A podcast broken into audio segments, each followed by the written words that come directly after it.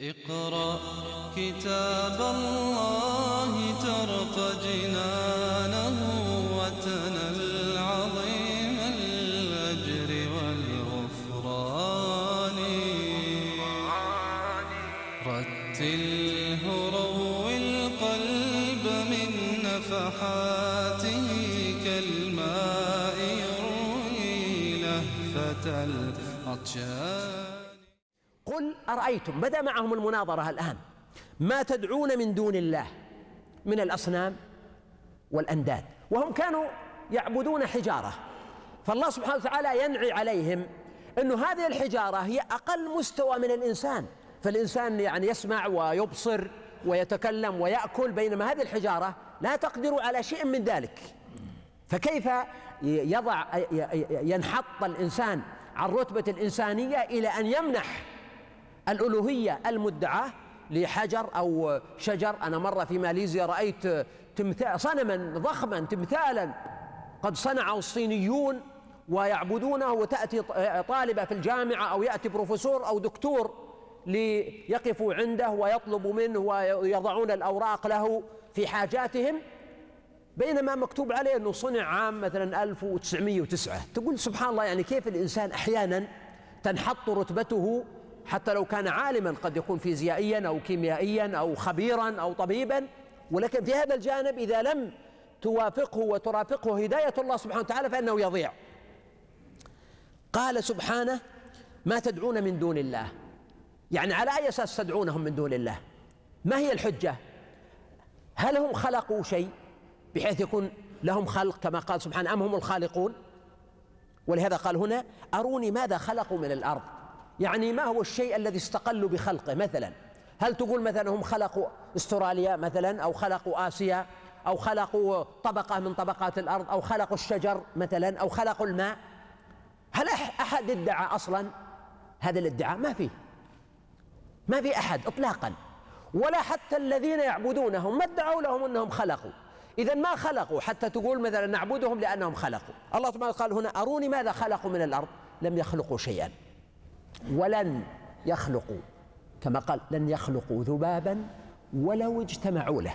نعم قد يستطيع الطب أن يوفر بيئة صالحة لنشوء مثلا بعض المخلوقات التي الله تعالى يخلقها ويضع الروح فيها. لكن الإنسان لا يعرف حتى هذه الروح ولا يستطيع أن يضخ الروح في الجسد الميت. هنا قال أم لهم شرك في السماوات؟ إذا لم يكونوا خلقوا شيء من الأرض وقال الأرض لأنه أنتم في الأرض تعرفونها يعني. طيب إذا لم يكونوا خلقوا شيء ولا استقلوا به هل هم شراكة؟ هل ساعدوا أو أعانوا أو شاركوا في خلق شيء من السماوات النجوم مثلا أو غيرها؟ قطعا لا ولهم ادعوا ذلك ولا ادعاه لهم أحد. إذا يبقى لم يخلقوا شيء من الأرض ولا خلقوا أو شاركوا في السماوات. قال الله تعالى ائتوني بكتاب من قبل هذا. يجي السؤال الثالث قالوا نعبدهم ليقربونا إلى الله زلفى. نعبدهم حتى نقترب إلى الله. هم وسطاء بيننا وبين الله. فهنا الله سبحانه وتعالى قال ائتوني بكتاب من قبل هذا. هذا يحتاج هذا الآن إذا ليس شيئا عقليا وإنما هو شيء يدرك عن طريق النقل. هل أحد من الرسل والأنبياء عليهم الصلاة والسلام قال لكم إن هؤلاء يقربونكم إلى الله قطعا. لا. فكل الرسل جاءوا بكلمة التوحيد. لا إله إلا الله اعبدوا الله ما لكم من إله غيره. ومن هنا قال إيتوني. وإيتوني هنا إذا كان إذا ابتدأ بها قال إيتوني. وإذا وصلها قال في السماوات ائتوني بكتاب من قبل هذا. أعطوني كتاب من كتب الأنبياء السابقين من قبل هذا القرآن. القرآن الآن هذا يحاجكم وينفي هذه الفرية. فهل ثم كتب سماوية قبله أو أنبياء؟ هاتوا هذه الكتب السماوية حتى نراها ونطلع عليها. ايتوني بكتاب من قبل هذا أو أثارة من علم. وقال هذا إشارة إلى موجود المصحف القرآن الذي يتلى الآن. أو أثارة من علم. أثارة أو أثرة أو أثرة. ثلاثة ثلاث قراءات. أو أثارة من علم. والأثارة تعني إما تعني البقية أو القليل من العلم والمعرفة. يعني أثر من شيء مثل ما إذا ذهب الشيء بقي أثر يعني أعطوني ولو شيئا قليلا من المعرفة والعلم الذي يدل عليه العقل ويهتدي إليه. ويحتمل أيضا في معنى الأثارة أن يكون المأثور. مثل الأثر يعني الحديث مثلا أو الأثر يسمى أثرا. فأعطوني إذا عندكم أثارة من علم. إذا نفى وجود دليل عقلي على الشرك ونفى وجود دليل نقلي عليه. إن كنتم صادقين. قال سبحانه ومن أضل. يعني لا أحد أضل أشد ضلالا وتيها. ممن يدعو من دون الله. من لا يستجيب له إلى يوم القيامة. يدعونهم يطلبون منهم وهؤلاء لا يستجيبون. ولذلك قال من لا يستجيب؟ ولم يقل ما وعادة في اللغة العربية من تقال للعاقل. أما ما فتقال لغير العاقل مثل السماوات والأرض آه، وما بينهما. لكن الناس تقول من الذي شرب من الذي أكل؟ فهذا الفرق بين من وبين ما. لكن هنا استخدم من لغير العاقل ممن يعبدونهم. تنزيلا لهم منزلة العقلاء لأنهم هكذا كانوا يعاملونهم. أو لأن في بعض المعبودين من هو من العقلاء؟ فإنهم ربما عبدوا عيسى وربما عبدوا العزير وربما عبدوا بعض الرسل وبعض الأنبياء وربما عبدوا بعض الملائكة أيضا. فأشار الله تعالى إلى هذا المعنى من لا يستجيب له إلى يوم القيامة. يعني حتى يوم القيامة لا يستجيبون لهم مهما استمروا في عبادتهم. وفي هذا إشارة إلى شؤم قرين السوء. شؤم قرين السوء. فإن هذه الأصنام التي اقترنوا بها لا تنفعهم إلى يوم القيامة وتتخلى عنهم أحوج ما يكونون إليها. وهكذا الإنسان إذا صحب أحدا صحبة السوء فإنه إذا احتاج إليه وجد الخذلان والتخلي عنه. ولهذا قال وهم عن دعائهم غافلون. وأيضا غافلون هنا وصفهم بصفة البشر يعني في في الغفلة. وهو وفي الواقع أحيانا بعض الحجارة التي تعبد ليس فقط أنها غافلة وإنما هي أصلا لا تسمع ولا تبصر ولا تغني عنهم شيئا ولكن نزلها منزلة العقلاء في الغفلة يعني كأنك أنت الآن تدعوه مجتهدا في دعوتهم وهم عنك غافلون. كما قال الله سبحانه وتعالى لا يستجيبون لهم بشيء إلا كباسط كفيه إلى الماء ليبلغ فاه وما هو ببالغه. وإذا حشر الناس كانوا لهم أعداء. شوف القرين السوء تحول إلى عدو.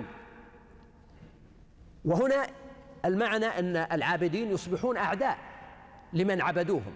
أو العكس أن هذه الأصنام تصبح أعداء لهم وقد يجعل الله تعالى فيها الروح يوم القيامة حتى لو كانت حجارة وتعترف على هؤلاء الناس وقد يعذبون بها كما يعذب من عبدوا الشمس والقمر بالشمس والقمر. فإذا حشر الناس كانوا لهم يوم القيامة أعداء وكانوا بعبادتهم كافرين. يعني يقولون لا نعبدكم أو يقولون لم يكونوا يعبدوننا. قال الله سبحانه وتعالى وإذا تتلى عليهم آياتنا بينات. قال الذين كفروا للحق لما جاءهم هذا سحر مبين. هذا الآن إنكارهم للنبوة وتبعا له إنكارهم للقرآن الكريم والوحي والتنزيل. فإذا تتلى على هؤلاء القوم آيات الله سبحانه وتعالى بينات قالوا للحق يعني قالوا عن الحق. للحق لما جاءهم يعني عن الحق. هذا سحر مبين يعني واضح شديد الظهور. وهذا شيء غريب صراحة. لأنه أنا عجزت أفهم وش معنى أنهم يقولون القرآن سحر. القرآن كلام مكتوب ويقرأ وفي معاني وفي دلالات. هم كانوا عرب ويفهمون. كيف يعني انطلت القصة على أناس والقرآن سحر؟ قالوا لك أنه يفرق بين المرء وزوجه. هي قناعات عند الناس. آمنوا بالقرآن وهذا وهؤلاء كفروا بالقرآن فصار بينهم تفريق. لم يوضحوا بالضبط ما معنى كلمة سحر. وهذا شيء معروف في العصر الحاضر بعلم النفس. شيء معروف أنه أحيانا بعض القادة يطلقون كلمات ويتركونها غامضة فتأثيرها على العوام أكثر يقول لك من لو جلست تفسرها يعني. وفي كتاب اسمه سيكولوجية الجماهير كتبه عالم فرنسي اسمه غوستاف لوبون وترجم إلى العربية. ذكر هذا المعنى أنه أحيانا القادة يطلقون للجماهير كلمات ويتناقلها الناس ويقلدونها ويصبح خلاص هذا كلام يقوله الجميع سحر سحر سحر خلاص. وبعد ذلك ما حد يفكر كيف يكون هذا قرآن هذا ما هو بسحر هذا كلام. يعني نصوص ولا فيه لا فيه سجع ولا فيه الغاز ولا فيه غموض وكلام واضح جدا وكلام عربي مبين. قطعا هم لم يكونوا يقصدون لما قالوا هذا سحر لم يكونوا يقصدون السحر يعني بالمدح وإنما قصدوا بالذم. يعني لم يقصدوا سحر البلاغة سحر الإيجاز مثلا في القرآن الكريم. يقول وحديثه السحر الحلال. لو أنه لم يجني قتل المؤمن المتحرز إن طال لم يملل وإن يكن موجزا ود المحدث أنه لم يوجز. هم لم يقصدوا الثناء على القرآن بأنه سحر في بلاغته وفي جماله وفي الفاظه ومعانيه وإنما قصدوا المعنى السلبي. هذا غير واضح اطلاقا. ولكنهم أرادوا ترويجها وإشاعتها عند الأغبياء والجهلاء الذين لا يفكرون كثيرا في المعاني والألفاظ بقدر ما يرددونها. أم يقولون افتراه؟ يعني هذه محاولة عندهم إنه سحر. أحيانا يقولون افتراه. هذه احاديث الأولين اكتتبها فهي تملى عليه بكرة وأصيلا. افتراه يعني اختلقه ولم ينزل عليه وحي. وهنا شوف الرد جاء. قل إن افتريته.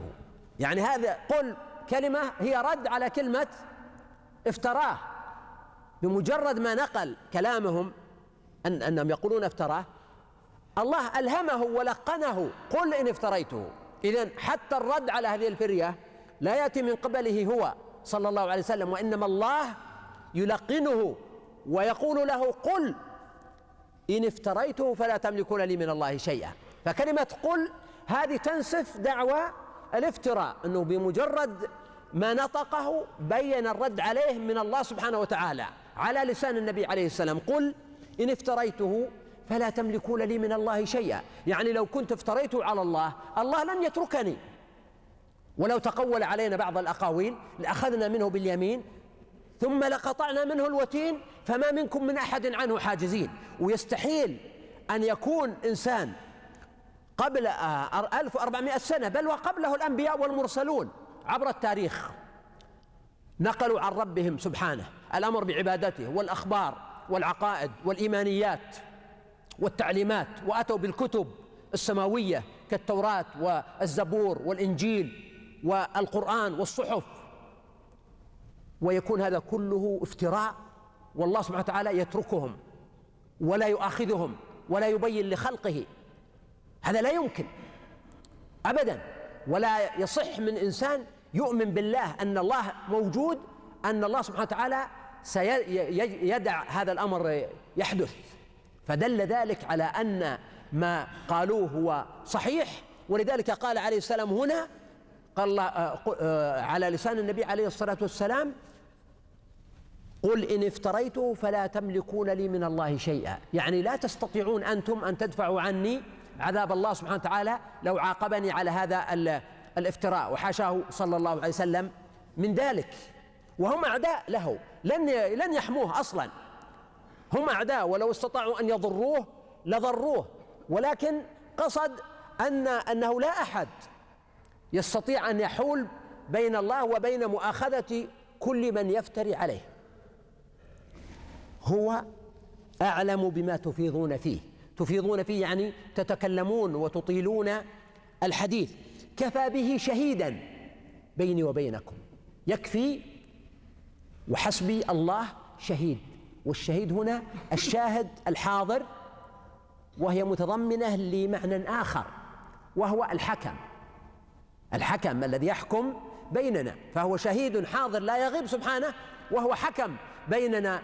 أنت تحكم بين عبادك فيما كانوا فيه يختلفون. ثم قال وهو الغفور الرحيم. وهذا فيه نوع من تليين الخطاب لهم. دعوة لهم إلى أن يتوبوا لأن هنا لما حاصرهم بالحجج من السماوات ومن الأرض ومن التاريخ ومن العقل ومن النقل ومن الاعتبارات ولا يوجد عندهم هم أي أدلة أي أدلة. هنا قال وهو الغفور الرحيم. يعني يشجعهم على العودة إلى الله سبحانه وتعالى. وبهذا أود أن أشير ضمن هذه الآية الكريمة إلى معنى وهو أن الحوار الآن مع المشركين. هناك الملحدون. أي. الملحدون وهم اليوم كثر وفي العالم العربي وفي خليجنا أيضا ولهم مواقع إلكترونية ومواقع في الفيسبوك ومنتديات ومجالس كثيرة تقوم على أساس نشر الإلحاد والكفر بوجود الله سبحانه وتعالى. وبعض الشباب قد تتسرب إليهم مثل هذه الشبهات. فأنا أقول لبعض الشباب والبنات الذين يسألونني أقول الإنسان لما يؤمن بالله ربما يقع عنده بعض الشبهات هذا شيء طبيعي لأن العقل يتحرك وليس كل سؤال يجد الإنسان له جوابا. لكن لو أن الإنسان تخيل شخصا لا يؤمن بالله ملحدا شوف مي بالقصة قصة شبهات سوف ترد عليه. سترد عليه حقائق بثقل الجبال. وثقل النجوم والسماوات والشمس والقمر والكون والأرض والتاريخ. وسيكون عاجزا أمام هذه الحقائق الضخمة. بل حقائق قد تبدو صغيرة جدا ولكن الملحد غير قادر على التعامل معها حينما ينظر إلى النملة. هذه النملة الصغيرة مثلا كم في الدنيا من النمل؟ كل نملة عندها جهاز عصبي وجهاز هضمي وجهاز تناسلي وعندها مخ في عروقها وعندها دم وعندها عروق وأقدام وأرجل وأجهزة وشغل. هذا التنظيم وهذا الترتيب وهذا الانضباط. هل يمكن أن يكون عبثا؟ لا يمكن. ولو أن إنسان عنده كوب ماء ثم سقط هذا الكوب وسأل الأولاد الصغار الموجودين قالوا هو سقط من نفسه. ما لم يكن يقبل هذه الفكرة. أحد منكم أسقطه. فكيف تخيل يعني بهذا الكون الضخم الهائل أن لا يكون وراءه إرادة ولا وراءه علم عالم ولا وراءه حكمة شيء يعني لا يمكن للعقول الرشيدة أن تقبله. اقرأ كتاب الله ترق جنانه.